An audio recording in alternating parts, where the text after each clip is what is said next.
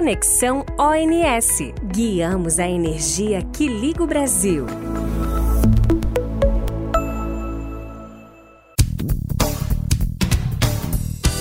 Olá, sejam todos bem-vindos e bem-vindas a mais um Conexão ONS. Eu sou Luana Pinheiro, engenheira civil, atuo na área de transformação estratégica no ONS, especialmente no programa SG, e hoje nós estamos aqui para falar sobre a participação do operador na 28ª Conferência das Nações Unidas sobre Mudanças Climáticas. Dessa vez, nós fomos representados pelo diretor-geral Luiz Carlos Ciocchi, pela diretora de Assuntos Corporativos Elisa Bastos, pelo diretor de operação Cristiano Vieira e pela gerente executiva de Comunicação e Relacionamento com a Sociedade Carolina Medeiros. E esses são os nossos convidados no Conexão ONS de hoje. A COP28 foi uma nova oportunidade para que os países e o mundo pudessem debater sobre soluções que são necessárias para nós avançarmos no cumprimento das metas que foram firmadas no Acordo de Paris e conseguirmos frear a crise climática global. O texto final do acordo firmado na COP28 foi assinado por 195 países e representa um grande marco. Pela primeira vez na história, o acordo propõe que todos os países do planeta precisam iniciar urgentemente uma transição energética, deixando de lado gradativamente o uso de combustíveis fósseis. O texto diz que essa transição precisa acontecer de uma forma que seja justa, ordenada e equitativa. O acordo diz ainda que os países precisam triplicar a capacidade de energias renováveis a nível mundial e duplicar a média global da taxa anual de melhorias na eficiência energética até 2030. Trazendo toda essa discussão para a nossa realidade e para a gente começar o papo por aqui, a minha primeira pergunta de hoje vai para o Cioc. Cioc, o Brasil já tem uma grande vantagem em relação aos outros países no caminho da transição energética. Só que a transição energética ela tem seus desafios, especialmente para o operador do sistema. Então, como você avalia o desempenho do Brasil nesse desafio e como o mundo tem visto a nossa atuação? Bom, essa é uma característica do nosso sistema, do Brasil, está aqui super especial que diz respeito à geração de energia elétrica por fontes renováveis. Bastante conhecido no mundo todo a nossa, a nossa matriz, a quantidade de energia que a gente gera. Eles ficam absolutamente encantados né, em saber que a nossa capacidade instalada é mais de 80% da capacidade instalada é de fontes renováveis. Ficam ainda mais maravilhados quando sabem que em determinados dias a produção de energia elétrica é mais de 92% da, do consumo, da demanda. É uma marca que a maioria, a grande maioria dos países espera alcançar lá na frente, em 2050, né? e nós temos isso hoje, né? é o nosso dia a dia. Essa maravilha toda é contrabalançada os desafios. Né? Você tem que operar um sistema que tem essa característica. Então, todos os operadores no mundo, todos os grandes sistemas elétricos no mundo, foram criados, né, construídos na função comando-controle. Né? Então, usinas hidrelétricas países que possuem esse recurso, usinas termoelétricas de países que não possuem recurso hídrico, tá? recurso termoelétrico, através de carvão, óleo, gás, todas essas termoelétricas. Eles operaram sempre assim. Na medida que a, entram né, energias renováveis com características de intermitência, ou seja, não são despacháveis, esses países, assim como o Brasil, enfrentam o desafio né, de, de conseguir operar e dar a resiliência, a segurança, pleno atendimento das necessidades da sociedade. Então, problemas que eles veem lá na frente, desafios que eles sabem que vão enfrentar lá na frente, nós enfrentamos já todo dia. Então, todo dia o, o sol ele teima em se pôr às, mais ou menos lá pelas seis da tarde, né? E nessa hora nós ficamos sem a produção de energia solar. Isso hoje já está uma rampa, né? Ou seja, uma variação uh, de aproximadamente 20 mil megawatts, 20 gigawatts, chegando alguns dias a 22, alguma coisa assim. A perspectiva para este ano de 2024 é de 25, né? Uma rampa de 25 gigawatts. E isso tem que vir de outras fontes, fontes despacháveis. No caso brasileiro, a gente consegue fazer essa rampa né, com, predominantemente com energia hidráulica das nossas hidrelétricas. Naquela hora de maior consumo, nós temos que, inclusive, adicionar alguma térmica.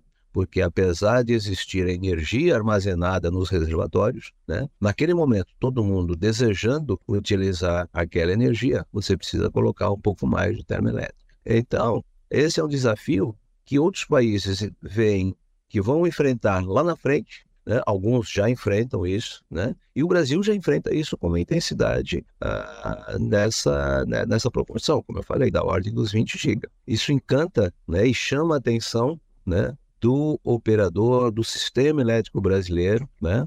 Uh, uh, como que a gente faz isso? Então, na COP28, nós tivemos aí várias demandas né, em, em contar e explicar né, como nós fazemos, o que fazemos, como nos preparamos para isso, e que essa a, a, a situação da matriz elétrica brasileira ela não é fruto do acaso, é fruto de uma, de uma história, de uma construção. Nós nascemos né, com um sistema hidroelétrico bastante grande, porém, agora, né, com a penetração a, intensa né, de energias eólicas, solares, a micro e mini geração distribuída, isso requer do operador, né, do operador, o conhecimento, o preparo, a tecnologia, a, todo o expertise adquirido ao longo de 25 anos, no sentido de conseguir operar o sistema e, entregar a energia nos lares, nas indústrias, nos hospitais, nas escolas, enfim, para toda a sociedade brasileira, da forma como a, a, a,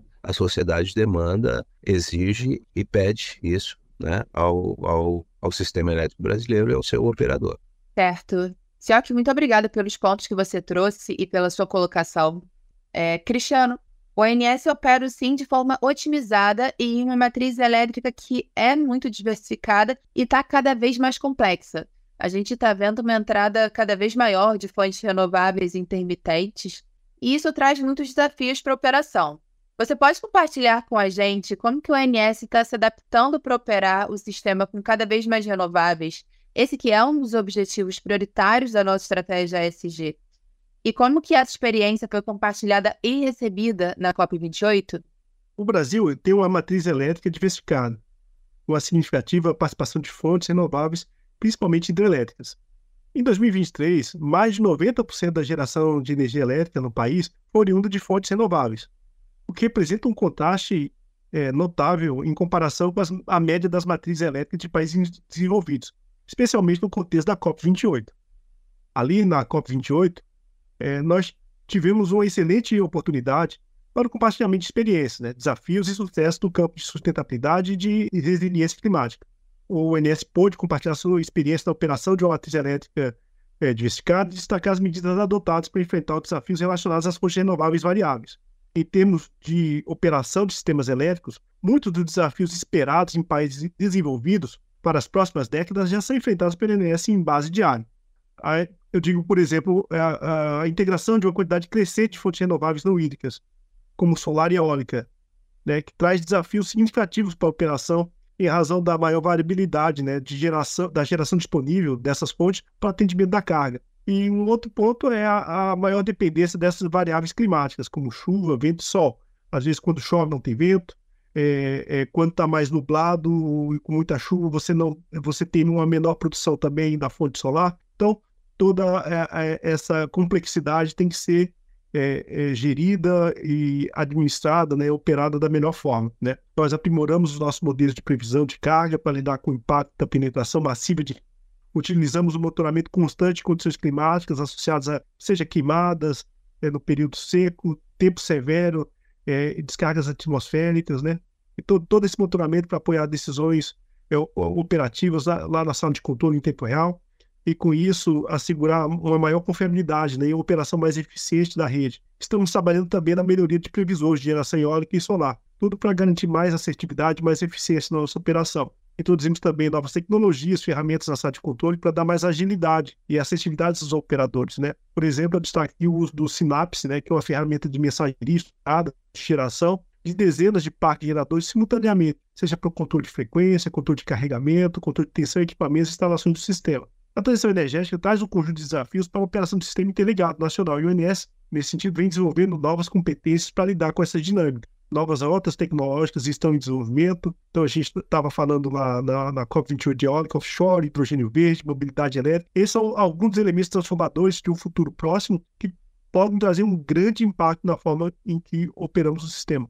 Nesse cenário, ainda permanece atual com esse papel central do INS como um grande orquestrador da operação, ordenando o uso eficiente dos recursos de todas as fontes para o benefício de toda a sociedade.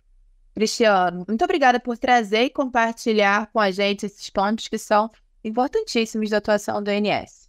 Bem, agora minha pergunta vai para Elisa. Elisa, um dos principais pontos abordados na COP28 foi a transição energética justa e inclusiva.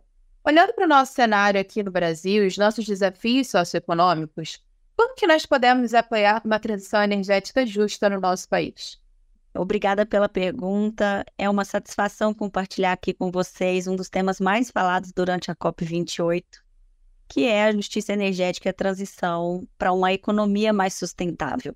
É, foi bastante comentado durante a conferência de como as mudanças climáticas e todas as consequências dessa, dessas mudanças estão relacionadas a um modelo energético que avalia apenas dois pilares, que são o técnico e o econômico.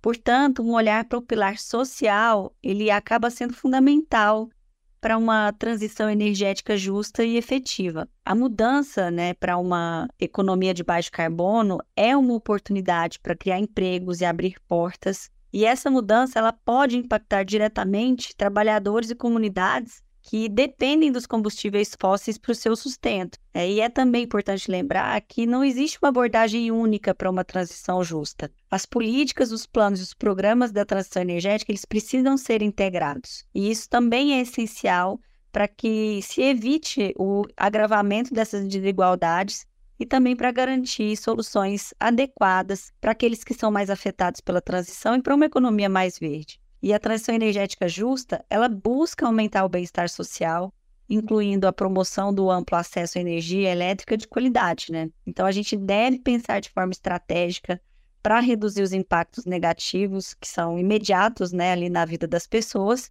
especialmente aquelas mais vulneráveis.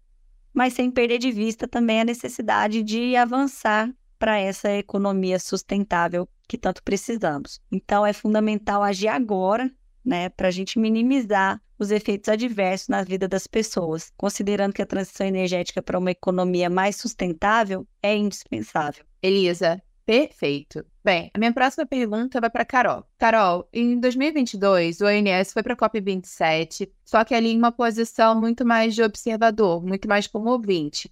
Já na COP28, em 2023, teve uma presença muito mais ativa, participou de diversos painéis, transitou por pavilhões, inclusive de outros países além do Brasil. Então, eu queria saber de você como que você avalia essa mudança na representação do ONS nessas duas edições da COP. Olá a todos e todas que estão nos ouvindo. A participação do ONS na COP esse ano ela foi muito especial, principalmente no que se refere à comunicação. E eu digo isso porque fomos convidados para palestrar em cinco painéis nos pavilhões da Itália, do Chile e, claro, do Brasil.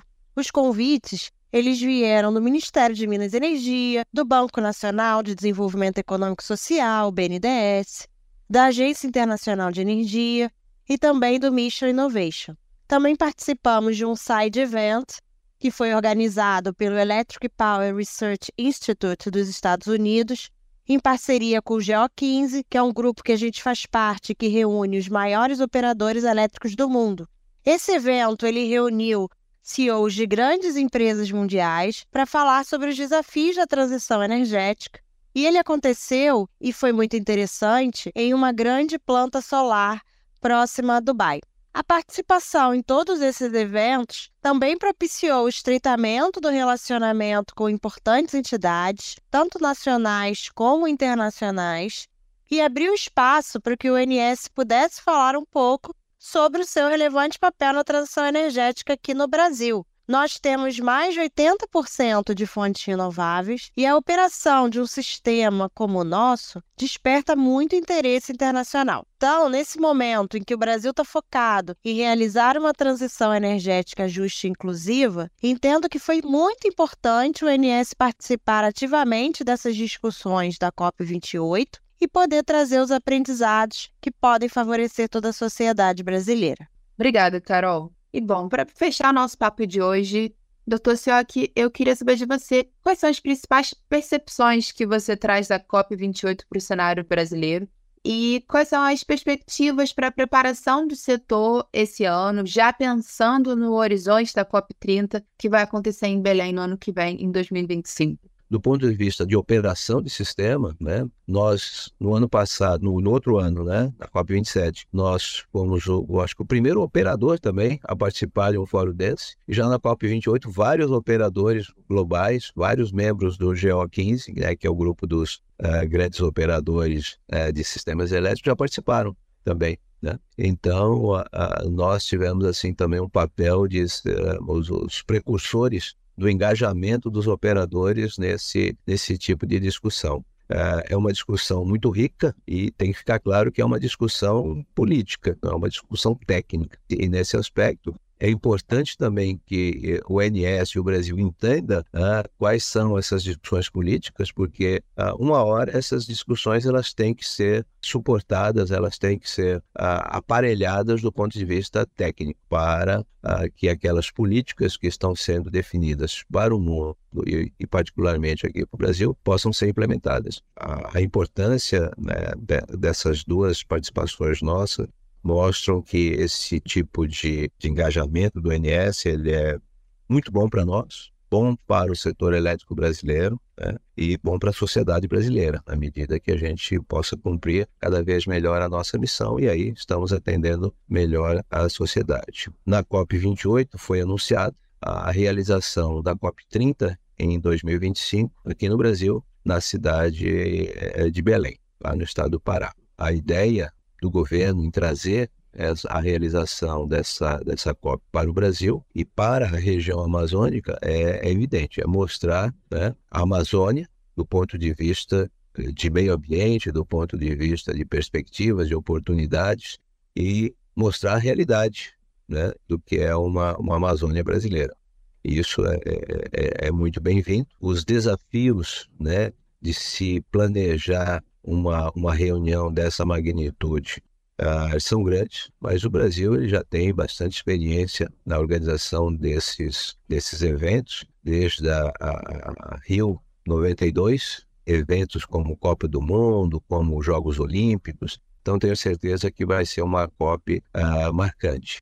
Se não me falha a memória, ou talvez a percepção, é lá que se vai discutir todos os resultados, desde o Acordo de Paris até o, o, o momento. Então, imagino, né, e pelo que eu ouvi lá na COP28, a visita, o interesse dos países em participar dessa COP vai ser muito grande. Então, nós temos que estar preparados efetivamente para uma, uma movimentação de delegações internacionais muito intensa, para nós aqui do operador. Né? Espero que o operador participe né, ativamente dessa, dessa COP e, e, assim será. E, mas também olhando do ponto de vista de atendimento do setor elétrico, né, é bom que a gente já vá se preparando, porque né, a, a, a demanda nesses dias de COP né, em Belém vai ser realmente bastante grande. Né? Então, uh, estaremos presentes lá de duas formas, participando das discussões e participando também do atendimento essa, dessa demanda que vai crescer bastante. Então, vai ser uma, um evento realmente marcante, um evento muito importante e, e, e até lá uh, toda a, a, a, infraestrutura, todo o preparativo uh, vai ser feito e, e, tenho certeza que vai ser um sucesso, um grande sucesso. Ciotti, muito obrigada. A COP28 deixou para o mundo grandes desafios para nós avançarmos nessa agenda que é crucial para frearmos a crise climática que estamos vivenciando. O caminho é muito longo e não é nem pouco simples. Nós precisamos do envolvimento e do comprometimento de todos os atores sociais, de governos, empresas sociedade civil. Só que é totalmente possível nós cuidarmos do nosso planeta, das nossas pessoas e termos também prosperidade econômica. Bom, pessoal, eu quero agradecer a todos os convidados do Conexão de hoje e agradeço imensamente também a você, nosso ouvinte. Até a próxima!